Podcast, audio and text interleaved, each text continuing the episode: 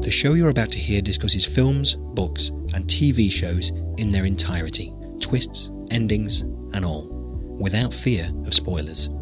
So if you don't want to know who dies, who done it, or how it all ends, we strongly advise you switch off now.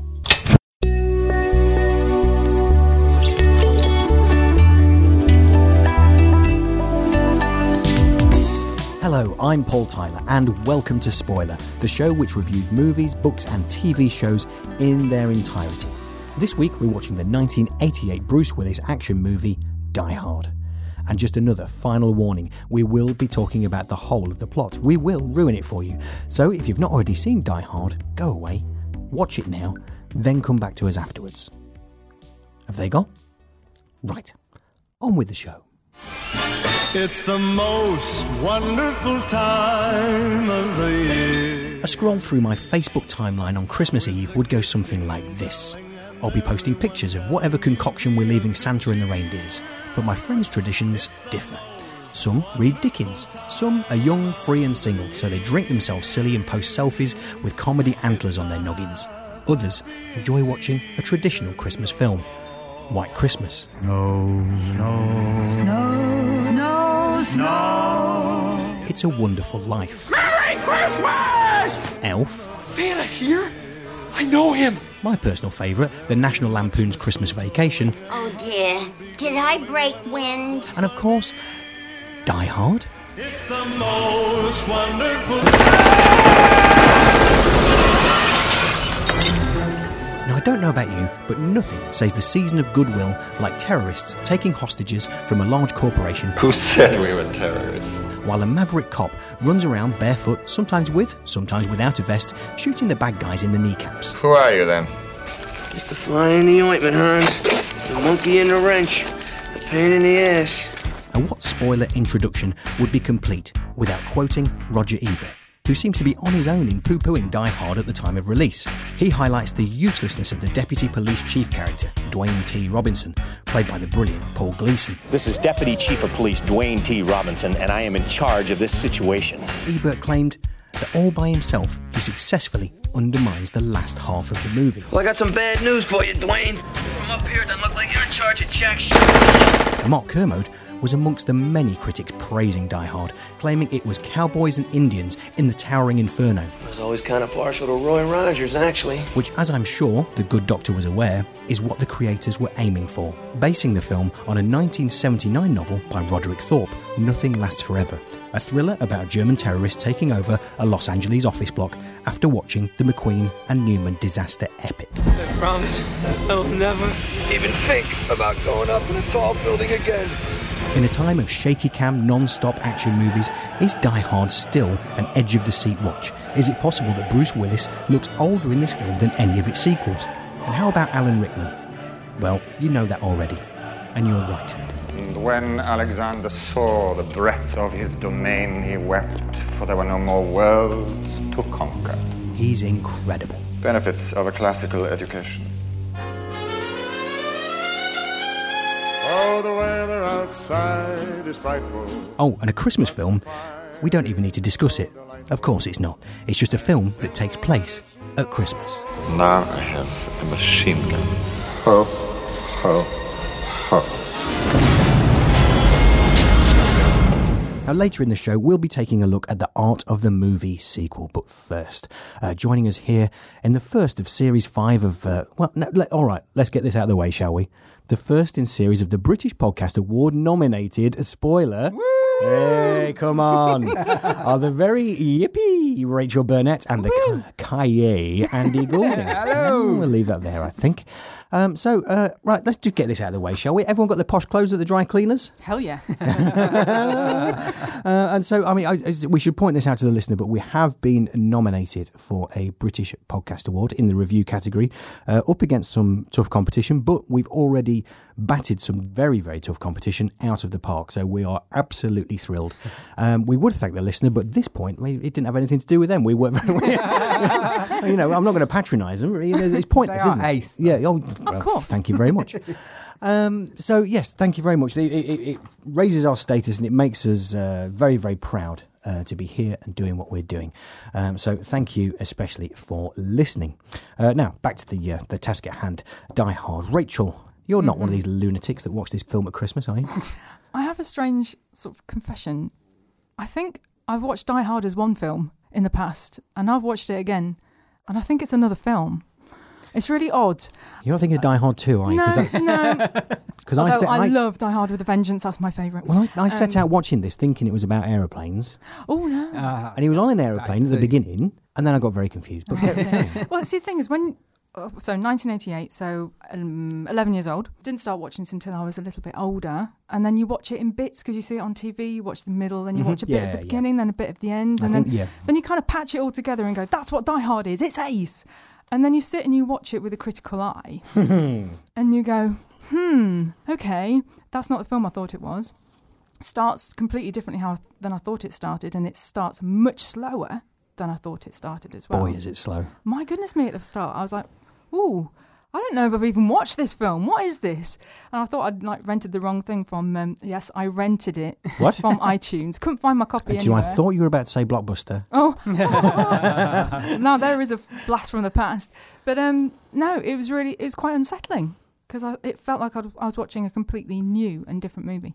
Okay, well, we'll, we'll, we'll tease this out a little bit longer and we'll find out your, your reaction to that. And you, you're a Bruce Willis fan. I quite like him actually. He's, uh, I think he's okay in this. Uh, I don't think it's an amazing performance, but I think he was new to the action hero thing in in this, which uh, you've got to remember. He was just he was mainly known for sort of TV comedy roles and things like this before. And I know that he was uh, after this he was nominated for several Razzies for films after this. But I think Hang on, what are the, what are the Razzies? Let me the stop you there, Razzies, Razzies. It's, it's like the it's like the Oscars, but for the worst. things of the Ah, year. right, okay, yeah. I think Uh, I've, is, have I have I seen Sandra Bullock being very gracious at the Razzies? Yeah, she, yeah, she yeah, went to collect it yeah, herself, yeah, that's which right, is yeah. great. But I, I do, I'm not really keen on the Razzies. I think it's a little bit mean spirited. But uh, I think overall, Bruce Willis's career, he has done some some really good things. I think he's quite funny in Death Becomes Her, and when he uh, guested in Friends as well, I think he's quite funny. And I think he's great when he's uh, in Wes Anderson's Moonrise Kingdom as well. I think that's a very understated and uh, a really clever piece of casting, Bruce Willis there. But I think in in here he's he's serviceable. He does he does a decent action hero role. I just wanted to, to pick up on the, the Christmas thing while we're at it. And Yeah, I mean, let's uh, let's get it out of the way, shall we? uh, the- it's not, is it? So we all agree with that. That's right, yeah. Well, pe- people people get irate about this online. They they've really like turned to each other. And as far as I'm concerned, is it a Christmas film? It is if you watch it at Christmas. if it's part of your Christmas, that's fair enough. I mean, I would say if The Wizard of Oz is part of your Christmas, which it is for many people, it's a Christmas film, even though it's not really. It doesn't make any reference to Christmas, but it fits in very well with that kind of uh, Christmas Day viewing. Uh, and I think it's obviously played up a little bit in Die Hard as well. I mean, it's not an overly Christmas film, but in the soundtrack, there's Let It Snow, Let It Snow, Let It Snow. There's Winter Wonderland, you know.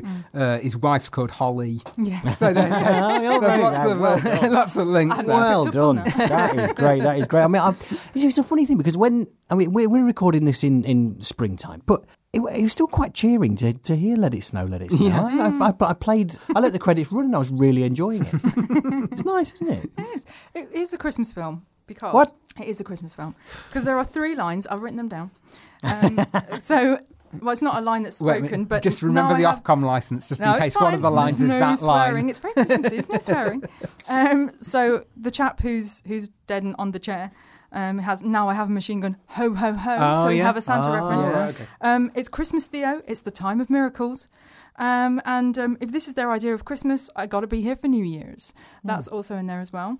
And but somebody said, I think it was on something called Movie Pilot, and uh, I'm going to quote them, so I hope they don't mind me doing this. But they said basically the entire conflict is about McClane saving his marriage in time for Christmas morning. Holly invites him to an office Christmas party, thus leading to the terrorists. And the reason John's in LA is to see his kids for Christmas. So this, you know, it's Christmassy. It needs a Christmas background.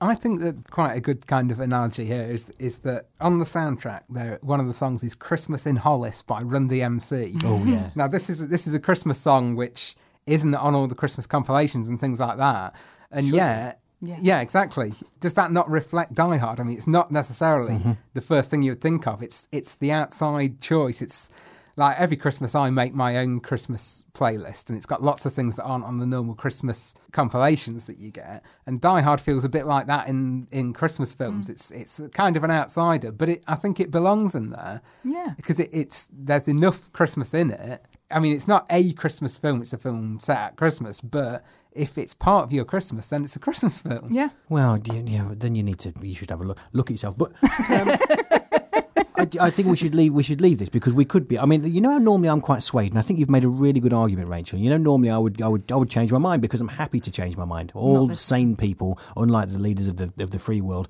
are happy to change their mind, and you know that, that shows a, a, a good evolution. But I'm not going to on this, so we'll we'll, we'll, we'll move we'll move we'll move it along. So, right, Rachael, when we did the opening bit there, I'm guessing that you've seen it in bits and bats over the years, and you've watched it as a whole. It had a turgid opening, um, and I'm I don't know. By the sound of things, I, this is this is going to go a bit sour because I think you. I by the sounds of it there, I think you're a bit disappointed by watching it as a whole. Well, not so much disappointed, just surprised.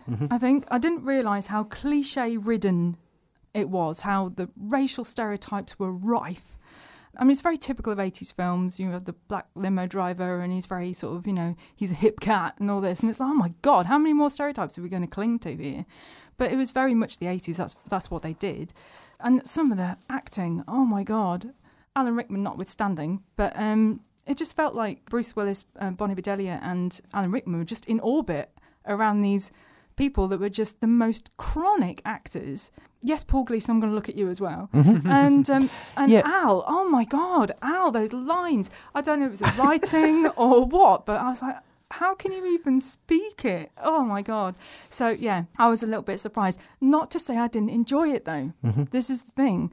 You watch it going, oh, that's chronic. Oh my God, the acting. Well, that wouldn't happen. And you do all of this, but in the end, you come out going, I really enjoyed that. Yeah, I'm kind of with you there. Mm. It's it's one of these things where I've had this feeling before, and I think I've watched this probably about two or three years ago, but not all of it because you know I don't watch films in holes. And I remember at that point thinking 20 minutes has gone and nothing has happened. But actually, I do remember being quite refreshed by that and thinking, well, you know, I like to take a, a ridiculous stance on things and thinking, well, no, this is this is it because you know we rely too much on having. I don't know some innocuous answer. You look at those Mission Impossible films, and you're always you're on the back end of their last mission, and they're they're winning before they they come round to the, the, the next mission and the one where they get caught out. Um, and so you have to have action straight away to do. it. Now you, you just think, well, is this the, the, the age we're living in now, where you need stimulation as soon as you walk in, or some, can something lead up to something, and something momentous and something huge?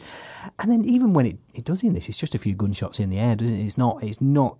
You know, mm. as, as as awesome as it is. However, I think you know, perhaps before this film, I don't know, maybe you know, this is maybe I think this film is a stepping stone film into where we are now, and you know, I, I you know, you, you can say that's either either good or bad. I um, actually really like it though. I, I like the fact that we do have that slower beginning because it gives us time to, to know where you are with the characters. Mm-hmm. You remember the last action film we talked about was Mad Max Fury Road, and I really didn't like the way that that, like most action films now, just punches you in the face straight away with like a mad action scene, and that just kept going and going for half an hour. And I was like, right, slow down. Why do I care about what's going to happen to any of these characters?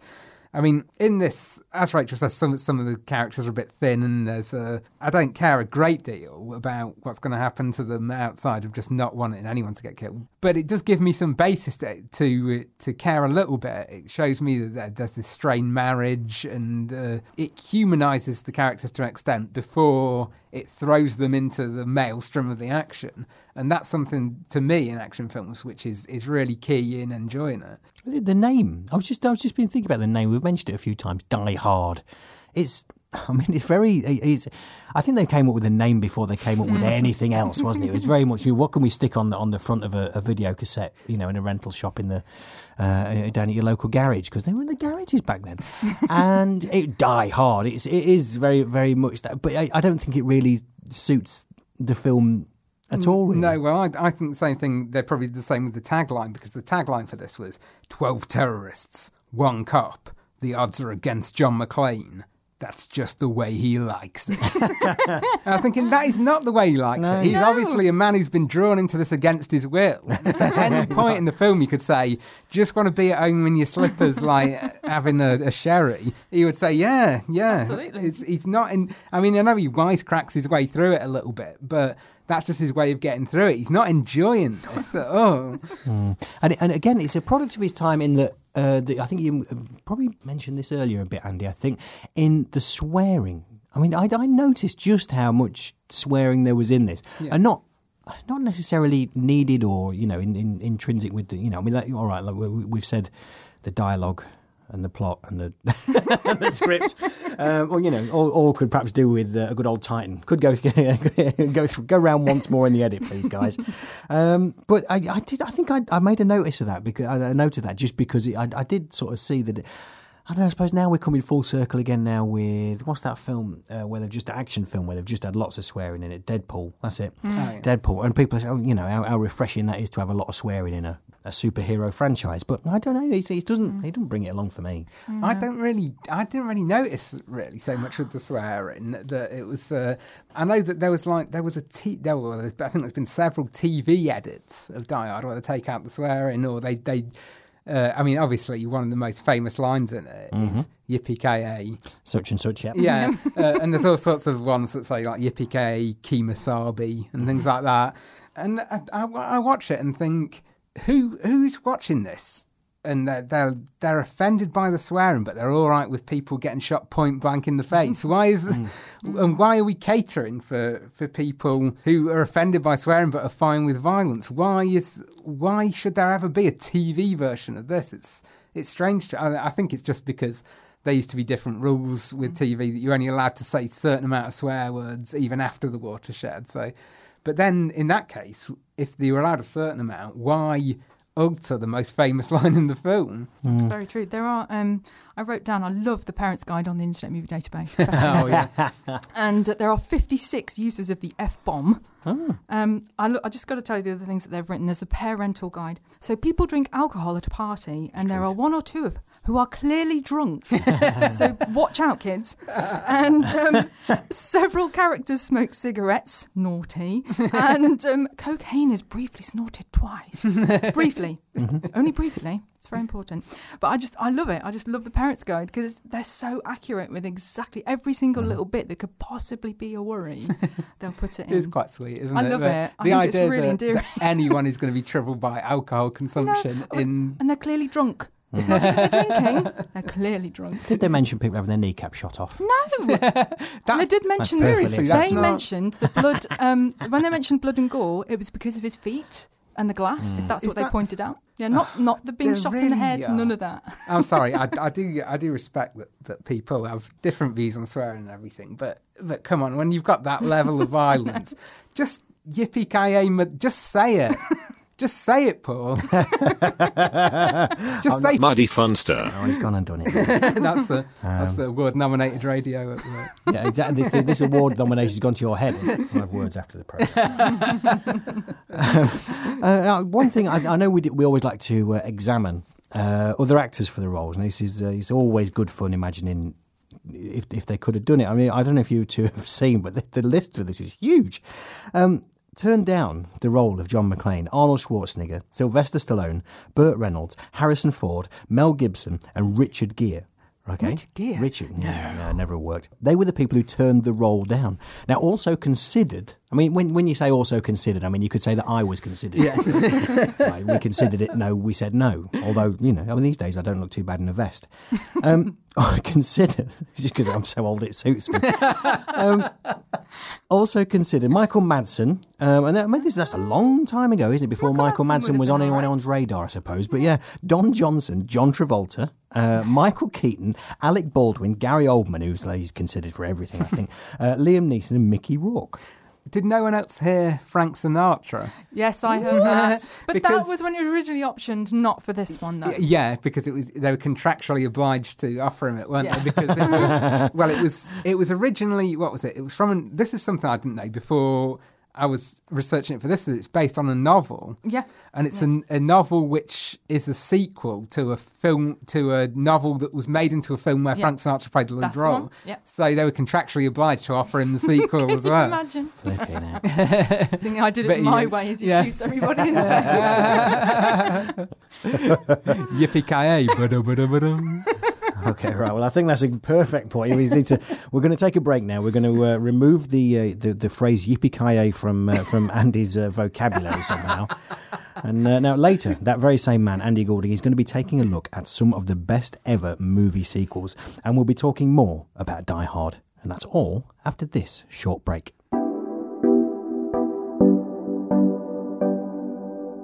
Hope you're enjoying the show so far. If you'd like to help us make more, you can do so by visiting our webpage, spoilerpodcast.co.uk, clicking on the donate button and giving whatever you think we're worth. Or you can help us out for free and get yourself an audiobook of your choice into the bargain by signing up for a free 30 day trial with Audible via the link on our website. Audible have the world's largest selection of audiobooks, including Return of the Native by Thomas Hardy, read by Alan Rickman. You can cancel your membership at any time within the 30 days and you won't pay a penny, but you still get to keep your free audiobook. Just go to spoilerpodcast.co.uk and click on the Audible trial ad on the left hand side. We get a few quid each time someone signs up via our link, which will keep our producer Johnny supplied with tight white vests and ammo. Now, back to the show. Welcome to the party, pal. There we go. Welcome back to Spoiler, and uh, where we're reviewing Die Hard 1988. it's a long time ago now, isn't it? Oh, now the Die. I can't. I can't. Ya- Yazz, Yazz and the Yazz, plastic, Yazz and the plastic population. Uh, the only way is up uh, was there, and I was on my first ever uh, weeks long Boys Brigade camp away from home. I got a Beryl the Peril annual for Christmas, 1988. I always remember that. Beryl the Peril. Wait, Where was Beryl the Peril from? Was she the She Beezer or was that from the Beano? Topper, I think. Oh, top, Topper. Of course, Topper. enough of that pleasant. Enough of that pleasantries. Let's get back to people shooting each other in the kneecaps. Um, now, the Die Hard franchise is no stranger to sequels, with Bruce Willis donning his increasingly sweaty white vest no less than four further times, to arguably diminishing returns. But are movie sequels just a symptom of an industry bankrupt of new ideas and afraid of taking risks? Or can a good sequel actually elevate a film series to new heights? Andy has been finding out. We're doing a sequel. We're back by popular demand. Come on, everybody, strike up the band. We're doing a sequel. The word sequel is guaranteed to set alarm bells ringing in the heads of film fans everywhere. The sequel's never quite as good. Chiefly because we fear this ringing is reflected in the cynical of cash registers and the heads of the movie executives responsible. And yet we still flock to these often cut price follow ups to films we adore because, like a spurned lover looking for a new partner with similar attributes to their ex, we crave to recapture that flush of excitement we experienced the first time round. Sadly, sequels at their worst are either greatest hits compilations transplanted to a different setting, such as Home Alone 2, a film so lazy it just shipped all the original movie's booby traps to New York, Hey, you guys give up? Have you had enough pain? or hurriedly slapped together fiascos which don't even manage to re engage key cast members, like the Keanu-less Speed 2. Even reuniting an original cast and crew is no guarantee of recapturing the magic. Nostalgia has clouded many minds to just how feeble Ghostbusters 2 really was. For the most part, sequels tend to be decent continuations of mega hits, which, by definition, lack the freshness of their predecessors and spill just a little too much water while trying to walk the narrow tightrope between the demands of the narrative and the demands of the audience. Die Hard 2 did a fair job by once again trapping John McClane within a confined space, Another basement, another elevator. How could the same shit happen to the same guy twice? but as the franchise rumbled on and the settings grew more expansive, the series drifted towards more generic and forgettable popcorn fodder. Although my dad still thinks Die Hard 4.0 is one of the greatest films ever made. Likewise, the Lethal Weapon films became less intense as Mel Gibson's Martin Riggs inevitably gained distance from the tragic death of his wife and found comfort in his friendship with Danny Glover's Roger Murtaugh and a new relationship with Rene Russo's Lorna Cole. By the time of the fourth instalment, he was a tepid weapon at best. I'm too old for this too. But sometimes sequels have defied expectations by either being every bit as good as, or sometimes even better than, the original films that spawned them. The Godfather Part 2 is regularly voted as one of the finest films ever made. The Empire Strikes Back and Indiana Jones and the Last Crusade are often hailed as the highlights of their respective franchises, while Aliens has managed to achieve a similar level of acclaim as its predecessor by coming at the same subject matter by way of a different angle and director. For those of us who just can't get enough of a good thing, here's my list, in no particular order, of five terrific sequels that put paid to the notion of diminishing returns. At number one, we have an early example of a sequel from 1935, James Whale's Bride of Frankenstein. Whale directed the original Frankenstein in 1931, and the potential for a follow up was strong enough that Universal altered the ending to allow Colin Clive's Dr. Henry Frankenstein to survive. Though Boris Karloff's iconic monster also appears to die a fiery death at the end of the original film, he too was back for the sequel. Alone. Bad. Friend. Good. Though Whale was resistant to making the film, producer Carl Laemmle Jr. astutely recognised that Whale's participation was as crucial as that of his returning stars and managed to persuade him. Whale had little faith in the film, so decided to give it a more tongue in cheek flavour, indulging his love of camp humour. To this end, he created another iconic Universal monster in the fantastic Elsa Lanchester's titular bride, a wide eyed, hissing abomination with striking two tone hair and a thing or two to learn about tactful rejection. She's alive! Alive! Despite an intervening four years between Whale's two Frankenstein films, Bride of Frankenstein was an instant hit and is still considered to be one of the finest sequels ever made. Whether it surpasses the original is genuinely too close to call, but suffice it to say, both films are monstrously entertaining.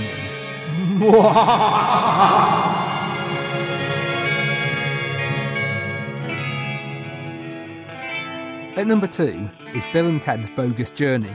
The sequel to Bill and Ted's Excellent Adventure, Bogus Journey switched directors from Stephen Herek to Pete Hewitt, but reunited its stars Alex Winter, Keanu Reeves, and George Carlin, as well as original writers Chris Matheson and Ed Solomon. Ted, what? I have a feeling we're about to embark upon a most unprecedented expedition. Excellent Adventure was a fun but unoriginal time travelling comedy in which high school underachievers Bill and Ted assemble a series of historical characters to help them pass their history exam. A less ambitious sequel would have focused once again on time hopping, but Bogus Journey instead sends the bodacious duo straight to hell when they are thrown off a cliff by evil robot replicas of themselves in order to alter history and prevent their band Wyld Stallyns from hoping to create a utopian future. Dead? we're dead, dude. No way. This way. Sound needlessly complicated? That's without even mentioning the 15th century princesses, the parody of Bergman's The Seventh Seal, the nightmarish vision of the Easter Bunny, or the alien being with the ability to split himself into identical twins, let alone the fact that the Grim Reaper plays a mean double bass but is not so great at twisting. You might be a king or a little street sweeper, but sooner or later you dance with the Reaper. While some critics felt Bogus Journey lacked the simple, uncluttered charm of its predecessor, others, myself included, agreed with Roger Ebert that it was the kind of movie where you start out snickering in spite of yourself and end up actually admiring the originality that went into creating this hallucinatory slapstick. I got a full on robot chubby. At number three is James Cameron's Terminator 2 Judgment Day. I need your clothes, your boots, and your motorcycle. In the seven year interim between his two Terminator films, Cameron had also made another superb sci fi action sequel with Aliens, the follow up to Ridley Scott's 70s classic Alien. But Terminator 2 feels like a more personal work, expanding on the director's own concept and characters in an ingenious way. While the first Terminator film had been a small independent production, Terminator 2 was the most expensive film ever made upon its release in 1991. It won numerous awards for its stunning visual effects, makeup, and sound design, but crucially, Terminator 2 was not just a sterile exercise in cinematic one upmanship. It had a strong storyline, a good cast, and real heart. The latter quality was achieved by the fantastic idea of casting Arnold Schwarzenegger in the role of the good guy, a reprogrammed version of the T 800 model Terminator that had made such a menacing villain in the first installment. Come with me if you want to live. This time, Arnie is the protector of young John Connor, the only hope for the future, who is being hunted down by Robert Patrick's T1000 model, a sleek, streamlined update of Arnie's outdated, hulking contraption. You gotta listen to the way people talk. You don't say affirmative. You say no problemo. And if someone comes up to you with an attitude, you say eat me. And if you want to shine them on, it's hasta la vista, baby. Hasta la vista, baby. Terminator 2 understands that audiences would not be satisfied with a mere retread of the cat and mouse action of the previous film, and so it delivers on a narrative front, cleverly switching the Terminator's purpose while not losing any of the single minded determination or imposing presence that made him so popular with audiences in the first place. They further Terminator films forward, none have come close to this lesson in how to make an action sequel right. No problemo. At number 4 is Jennifer Yuh Nelson's Kung Fu Panda 2. DreamWorks Animation has often been seen as an inferior alternative to Disney and Pixar, and the Shrek and Madagascar franchises seem to bear this out. But among the studio's oft overlooked pantheon are great films like How to Train Your Dragon, Megamind, and the Kung Fu Panda series. My fist hungers for justice.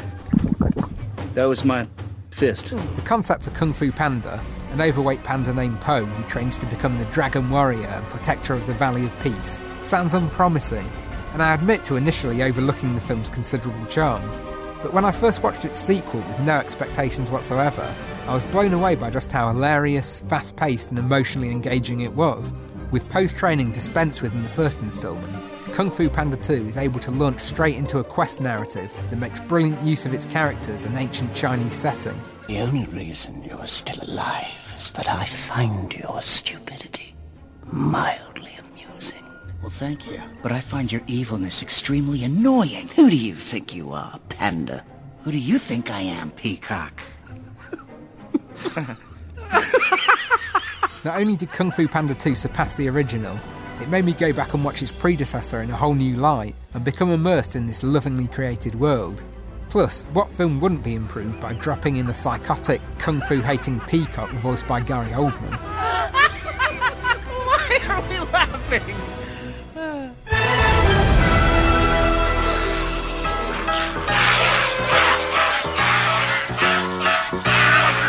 Start spreading the news. Finally, at number 5, we have Joe Dante's Gremlins 2 The New Batch. Wanna be a part of it. Following the success of Dante's original Gremlins film, Warner Brothers pushed for a sequel, but Dante declined, having always envisaged Gremlins as a standalone piece.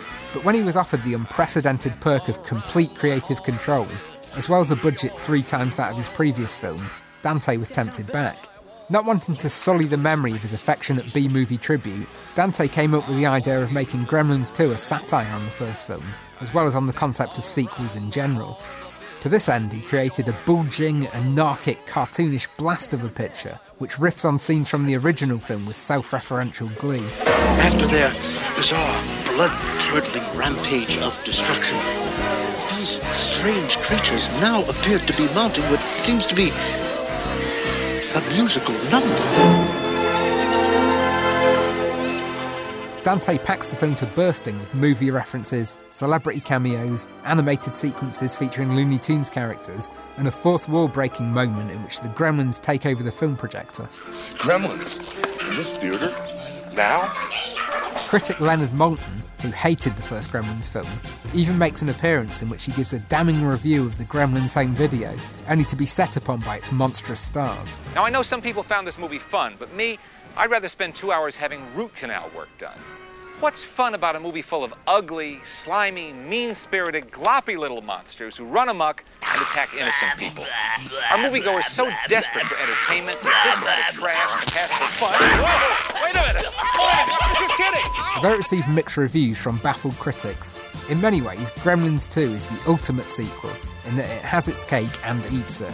It gives audiences a bigger, more outlandish version of the source material, while also berating them for fueling the demand for such watered down spectacles in the first place. As a lover of cinema, I'm willing to take these lumps, but I'm also willing to feed like a wild animal at the trough. Because every so often, amongst the swill, there's the promise of snuffling out a truffle.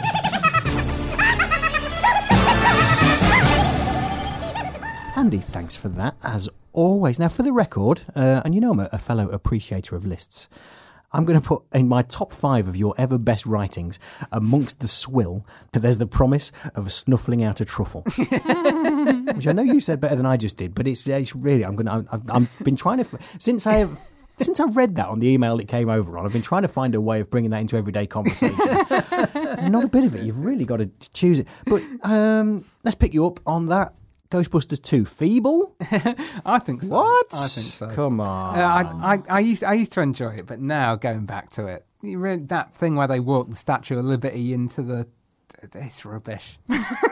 It's it, the Statue of Liberty when they walk, isn't it like like far too small? It is far and, too small. Uh, and they control it with one of those Nintendo Power like joysticks, don't they? From the era. But it's powered by ghosts. I think you've, you've missed the reality part. I mean, watch it again. Watch it again. But no, really this is it. I've actually written this down. I, said- and, and this is how this is how clever I think you are, right? knowing knowing that I don't like recommendations and don't act on recommendations. I think you put that in there to get me to disagree with you and then go and watch it again. Ah, well, Sneaky. Right, okay, so I want to talk a little bit about how I watched this film. And I, I, you know, I'm a bit peculiar. I can watch things in dribs and drabs. You know, I've become used to this over the years for, for various reasons. And I thought, well, what I, I think, like you, Rachael, you know, because I, I feel like I'm so familiar with this film, I thought, well, I'll just stick it on in the background, do something. And I was, I was, I was preparing tea, cooking, or something, something like that. And it got to the point where, and it wasn't the first bit where Alan Rickman comes in because he's just walking around a lobby. That's kind of not, you know, neither in nor there. When he opens his little book on the steps and there's gunfire gone off and stuff like that, and he's got everyone's attention and his body movement. And at that point, then I knew that I had to watch Alan Rickman, be Alan Rickman, or, you know, the Hans Gruber. But really, you know, we're, we're soaking up Alan Rickman every little bit we can of him these days. And I just thought, no, right, turn that off. Stick on a podcast or the radio instead while you're doing your tea, and come back to this later because you need to watch this character. You can't, you, you can't, you can't listen to him. Um, and I mean, really, he, he outshines everyone, doesn't he? I mean, he, he, I'm, sure you read the same things as I did in prep for this. You know, he's been in Hollywood like four days or something like that, and he, he gets this part, doesn't want to do it. And it's funny, Rachael, because actually, I, mean, I, I made a note here that you know, from what you were saying earlier about the uh, the, the the black characters in, in there, you know, you think they were pretty stereotyped uh, in in there. I mean, it's actually he, he sort of read the script and said that he thought that every uh, the the, uh, the black characters had a- a positive outcome. You know, well, I'll, Hmm. I'll, I'll do take your point on the limo driver though. Um, you know, so that, that they were positive and they were intelligent, and you know that's that's one of the reasons he that's one of the reasons he took it. But yeah, I mean, he's fantastic, isn't he? Oh God, it's abs- just wonderful. I think this is. I think he and Bruce actually. I'll take you to task on Bruce because I think he's got something. I don't know what it is. I can't. Oh, no, it. no, he's good. But he's Yeah. he's got something, and for me, here's the reason that when you start watching it, turgid as that start is, you will keep watching it because he's interesting. He's doing some funny things with his mouth. He has a very strange little pout that he does. But he's he's so charismatic, and you do watch him. And then he's joined by Alan Rickman. You think, oh, this is going to be good. And that's what makes Die Hard the film that it is. It's nothing to do with the set pieces, with the dialogue, with the rest of the acting. It's to do with those two people, and they just elevate it to a place that it really probably shouldn't have deserved. Hmm. But it does because of them. Alan Rickman, yes, when he opens that book and he doesn't even read anything out of it, I don't know what it's for, but he just gets a little book out Is and it you a think, book or a file You're? You're about to be up. schooled, and it's just oh, you just think yes, this is so fantastic, Look and that. and you just it just makes you miss him even more. Yeah. but it's just fantastic. Every single scene he's in, you cannot take your eyes away from the screen. He's just wonderful. Well, I read a great quote from uh, Stephen E. D'Souza, who, who uh, wrote the script for Die Hard, and he said that he wrote it as if uh, Hans Gruber was the protagonist, not John McClane. And uh, the quote he said was, uh, "If he had not planned the robbery and put it together, Bruce Willis would have just gone to the party and reconciled or not with his wife." You should sometimes think about looking at your movie through the point of view of the villain who is really driving the narrative. And this is something that I think, for me, this is what makes Die Hard. And I should say at this point that I do think Die Hard is a brilliant film in in many ways. In terms of outright entertainment and rewatchability, I mean, I, I sit down, I flip channels and Die Hard is on. I'll go in at any time and I'll usually watch it to the end. I've got a, quite a few sort of ideological problems with it, which I'll get to later because they come in at the end mostly. uh, but like, I think it's it's really different from a lot of other action films. I mean, I know we talked about we've we've called it turgid, but that that build up I think works well for me, and I think it's got a great concept and a great structure, which really kind of differentiates it from other action films. I mean, the the concept of containing the action within one location really works for me, and this is why I wasn't as keen. I, I did feel it was diminishing returns with the sequels. I mean, it's been a long time since I saw it, but I wasn't actually that keen on Die Hard with a Vengeance because as it open as they open out the, the sort of area that's across it, becomes more generic for me. Whereas having it in that one building, which is something they're unable to sustain in the sequels, but works really well. Remember we talked about the Breakfast Club, another Breakfast Club link. Uh, and how they originally planned to do that as a series of films that would follow the characters at sort of five year intervals. And I always thought they couldn't have done that because what works for the Breakfast Club is containing them in that place where things can really go off in that one small environment. And you couldn't keep putting them back in there, it would be too artificial. Mm. And, And, for me, Paul, that's Paul. Gleason's unable to control them again. Yeah, yeah, exactly. well, for me, it feels like Paul Gleason. It feels like this is Dean Vernon, having been sacked from his educational Yeah. role, strolling into his next and making just as big a hash of it as, as anything else. He was the deputy in this, wasn't he? I mean, so where was the chief? He's I on don't know, 'cause holiday. this was a Christmas- big deal, Christmas right? holiday, I Yeah. suppose. yeah, yeah, Christmas holiday. Which brings me to something else. This is where I have problems with Die Hard. It's not in. Uh, I agree. I think it's a really good premise. This idea of having it in one place, Yeah. and and Alan Rickman is completely right. The black characters are positive, um, but there are things like, for example, so he gets through to an emergency call operator, right? Yeah. And he's going, We have problems, we have problems. she immediately doesn't believe him. Where does that come from? Where in the guidebook does it say, if you receive an emergency call from an unusual source, just Im- immediately imagine it's a hoax because it's bound to be. And then she hears gunfire. That doesn't alert her either. She goes, Oh, it's clearly a hoax. Probably it's people pulling crackers. it's Christmas. I'm like, oh my goodness. And then I, I do love, it's crazy, the reaction of um, Al when the body falls on the bonnet of his car. and his, his immediate reaction is just to keep backing out until he like crashes. I'm like, just stop what you're doing.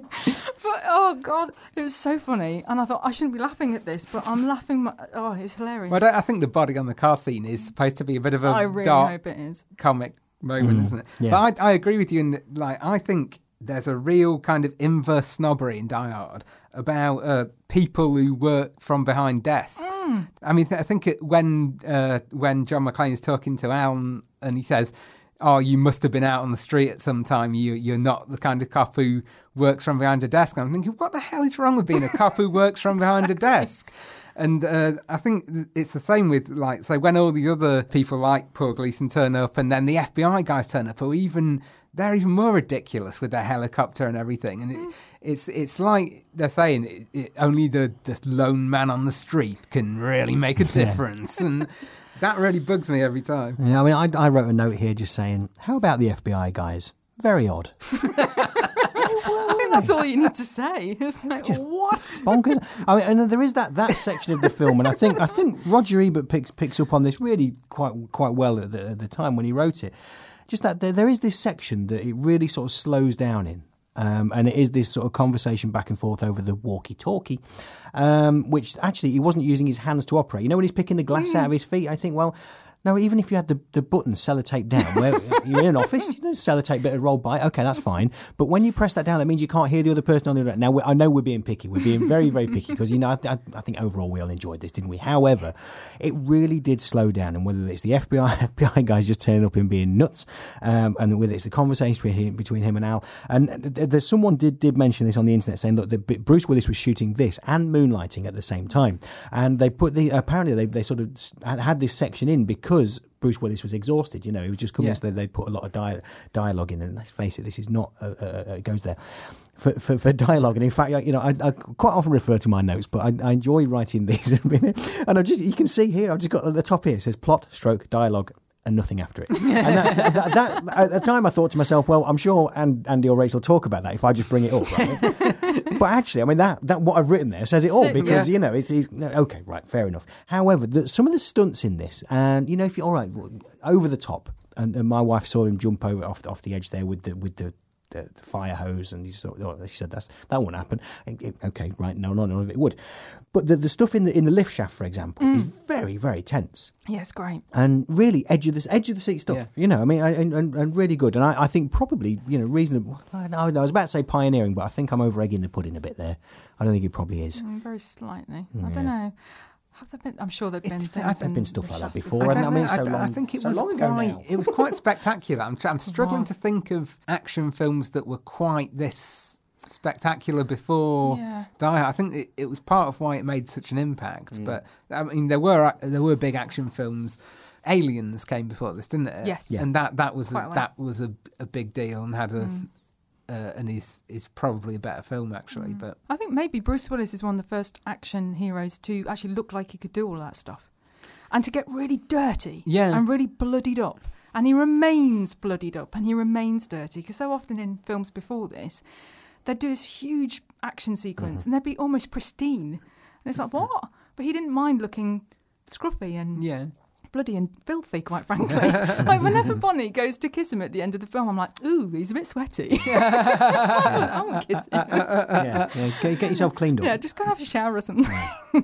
but I like this this thing about Bruce Willis's shooting schedule. I think that this really helped the film because the the structure of it. I like that it takes in these multiple viewpoints, so it does favour John McClane and Hans Gruber, but then it goes off for long periods of time to like reporters and cops and other people, and it gives it a more kind of uh, rounded view. It's not just. I mean, it seems it seems in the uh, the ca- the advertising campaign and everything they were really pushing this one guy against the odds thing, but it, it does it does show like the the the bigger kind of implications.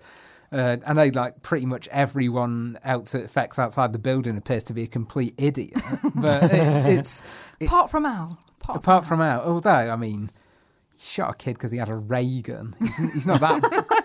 he's not that bright, is he? But he redeems himself by shooting that blonde guy. Oh yeah. Well, we're, we're going to get to this later because this is one of my issues. Okay. Well, well, we're on it. We're on it now. Why not dive in? Okay, okay. Well, uh, uh, yeah. Most of the things that I have serious issues with in Die Hard happen at the end. I hate this thing about him having shot this kid with a ray gun. I mean, we we we get this we get this this one. He he doesn't even really go into it. He just says uh, he had a ray gun. It seemed real enough to me, so I shot him. And you you're like, well. That doesn't that doesn't exonerate you. It- it- you. We don't get enough information about this to know whether uh, whether he's. I mean, Bruce Willis is like, yeah, you should be on the street, man. No, you shouldn't. You're going to shoot a kid. Uh, he he doesn't have any information about this, and yet he says I haven't fired my gun since then, and this is is taken as a bad thing. So we get this thing tacked on at the end. This like blatantly Freudian image that lingers on this gun as he shoots this man, and it's like, yes, now he's got his manhood back because he's he shot a full grown man instead of a child. Mm. There's, I don't think it needed. I, I like the idea of Al and this constant communication between them. I don't think we need this little dramatic angle for him. Keep him as kind of a light character. And I mean, people have suggested that when he comes out of the building, you know, when he sees him and they realise who they are and they go up and they hug each other. That it's it's almost like a romantic moment, and so they needed they put that bit in where he shoots someone just to go, oh no, wait, it's all right. It's not. It's not mushy. Look, he can. He can be a man as well, and that that really that really mm. annoys me. Oh, I totally agree with that. I, I thought it was a lovely bromance moment. I But think you're both. just- I think you're. Sorry to interrupt. I think you're both missing the point. How did that guy get down from the chains in the first place in order good to bring point. his gun out and be shot again? He is a bit special, that guy, though. There's one of my favourite lol moments, and I've actually put it down here. Somebody says we're there's the blonde guy. I can't remember his name. Is it Carl or something? Somebody says we're back in business, and the music goes bam, and the guy's head swishes in time with the ba bam, and his blonde hair flows like a hair, like a shampoo advert. I'm like, I love this guy. I don't even care that he's evil. So, I mean, we talk about about the ending there as well. I mean, I, you're all right. We're, we're being nitpicky, aren't we? But I'm going to go for it still. um, and this, I don't think this is just with this. This is with every film like this. Is is the fact that right, Gruber's got the upper hand. Right, he's got hold of Holly, and Bruce Willis has lost his. He's put his gun down. His head's, you know, he's, he's holding his hands behind his back, and he starts lad doing that silly laugh. He's got six hundred and forty million dollars in bearer bonds, whatever they are. okay, bearer bonds. And why didn't he just shoot him? I don't know. It's, it's the same old thing with a Bond villain, isn't it? You know, but you know, it- it's, if I'm ever in that situation, Yeah. and it's becoming increasingly likely, I'm just go, I'm just going to shoot the shoot the guy, and get and, and get on with my six hundred. What would you do with a bearer bond? I, if I knew what one was, I could probably tell you. He seems to think they can go to a beach and sip cocktails with them. So. Mm, it sounds like fun. So the ending. I mean, was everyone that? you- Well, you- we're all dithering about the ending. aren't Well, we? I have one other. I have Oh, one other oh, really strong problem with the ending. and Well, like strong problems from Andy. Go it's on. the symbolism of the watch that Holly receives. Did anyone pick up on this? Oh, here we go. Holly No. receives a Rolex watch. Oh, yes. Earlier in the film. It said that it's been given to her because she's that good at her job. And then as Gruber falls from the building at the end, he grabs the watch. Ah. Oh, and then John McClane comes and takes it off and he falls to his death. And to me, this feels like he's unshackling her from her career. He's like, he's the man. I mean, she's she's been the strong woman all the way through. Right at the end, she suddenly is in the damsel in distress role, and then he comes, he unshackles her from her career with this watch, and then immediately she's yes, I'm uh, Holly McClane. A lot of people online have said, which is also a good reading of it, that uh, the watch represents kind of capitalist evil, and because it's this this big vulgar gold thing, and it's a condemnation of Reaganomics, and it was a real kind of a attack on the the era. But uh, but it, there's just something about the the fact that it's it's him who comes and and literally like takes the shackles off her to make him fall to her death. I also think that at this point, it's the one moment where it would have been better if uh, Arnold Schwarzenegger had played the role, because at this point, when he when he takes the Rolex off and Gruber falls to his death, he could have gone. Not on my watch. Oh. and he'd have delivered that beauty. all, all, all that for that gag. I mean, I'm going to have to. I'm, I'm going to have to be the. I'm going to have to be the voice of reason here. the voice of reason. Just say, well, I mean, would you prefer to keep hold of the watch, but then it be on her arm and she fall down with him? I, I, mean, prefer come that the watch on. wasn't there at all. I prefer he just he's just gone. The watch has got to be there for a reason. I think I admire Die Hard's ambition in putting some symbolism in there, Mm. but I think probably the the capitalist angle was what they were going for. But I think subconsciously this thing has crept in where the woman has to be at the end just revert to damsel saved and then go off together with the man. But so doesn't just thinking about this, I've never thought about the angle that you've just talked about. So I'm I'm just thinking on the hoof a little bit here. But she punches him in the nose. Yeah. Is that not her reasserting her feminine strength? There is that, female yeah, yeah. I mean, I don't, I don't think, I don't think at all that that Holly completely loses her position as a strong woman in this at all. But uh, maybe I'm reading too much into it. But it's just a little bit of a niggle for me. Well, I'm going to chair this and say yes, you are. Um, no, I mean, as, as we talk about the the, the Rickman drop, my favourite bit of, of trivia that were picked up on IMDb, and there was a lot for this. I mean, you can waste. Well, I did. I wasted a, a, nearly a day uh, looking through this. Um, but my, my, I think my favourite was the fact that when uh, when they dropped Rickman uh, uh, playing uh, Hans Gruber at, at the end of it, they dropped him 21 feet onto a giant airbag. Uh, but the stuntman who dropped him dropped him on the count of two, not three, to get the right reaction. so harsh. Do that to Alan Rickman. I know.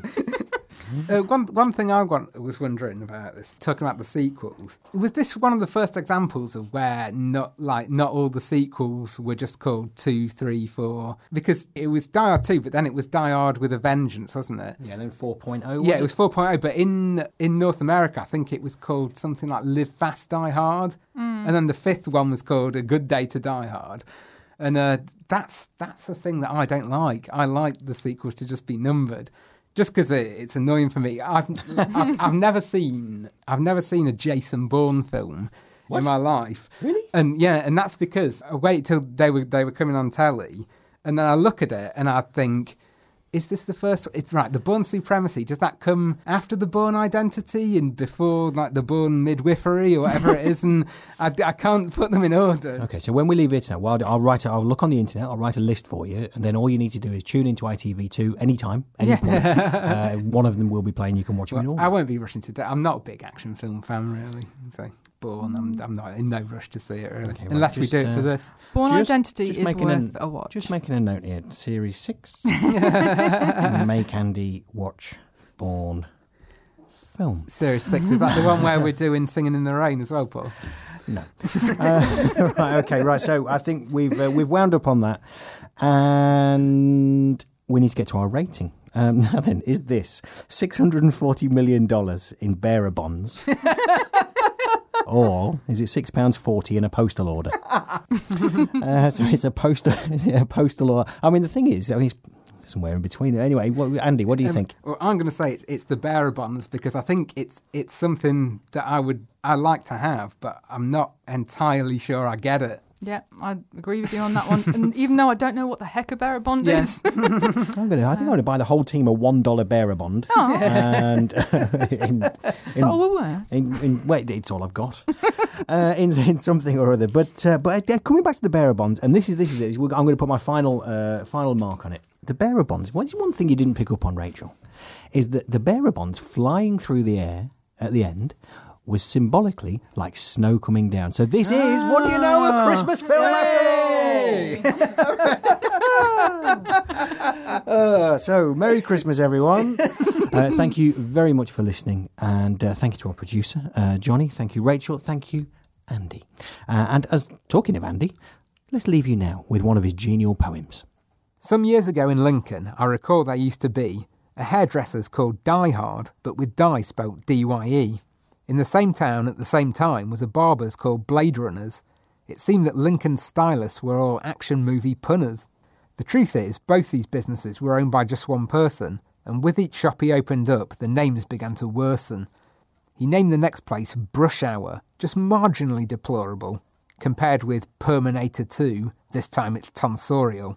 For aging punks, he started up The Last of the Mohicans, but these punning names drove customers away like vile beacons. So Braiders of the Lost Ark hit an instant losing streak, and his three Lord of the Ringlet shops closed down within a week. The problem was, in Britain, the most buttoned up of nations, his customers did not like the aggressive implications.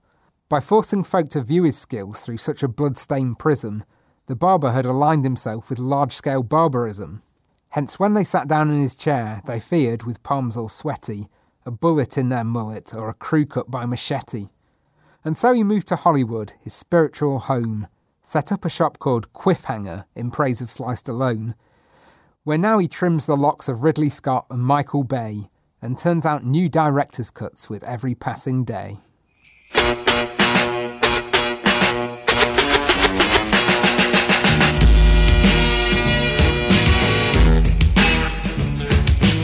You've been listening to Spoiler, hosted by me, Paul Tyler, with Andy Goulding and Rachael Burnett. Our theme music was composed by Ron Butcher.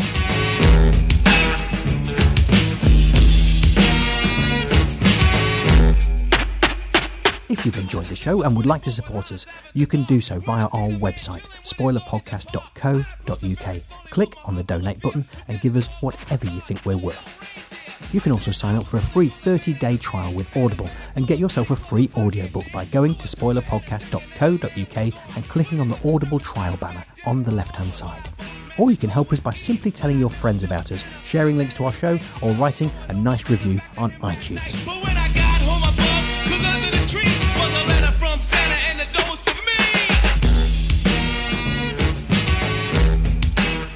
Next time on Spoiler, we're spying on Jim Carrey in The Truman Show. Somebody help me! I'm being spontaneous! If you'd like to get in touch with us, you can email hello at spoilerpodcast.co.uk. Find us on Twitter or Facebook, or go to our website, spoilerpodcast.co.uk. Spoiler is produced by Johnny Hoare and is a Joe Schmo production. The show was recorded at the studios of Siren FM in the heart of the beautiful cathedral city of Lincoln. All things being equal, I'd rather be in Philadelphia. Merry Christmas and Happy New Year!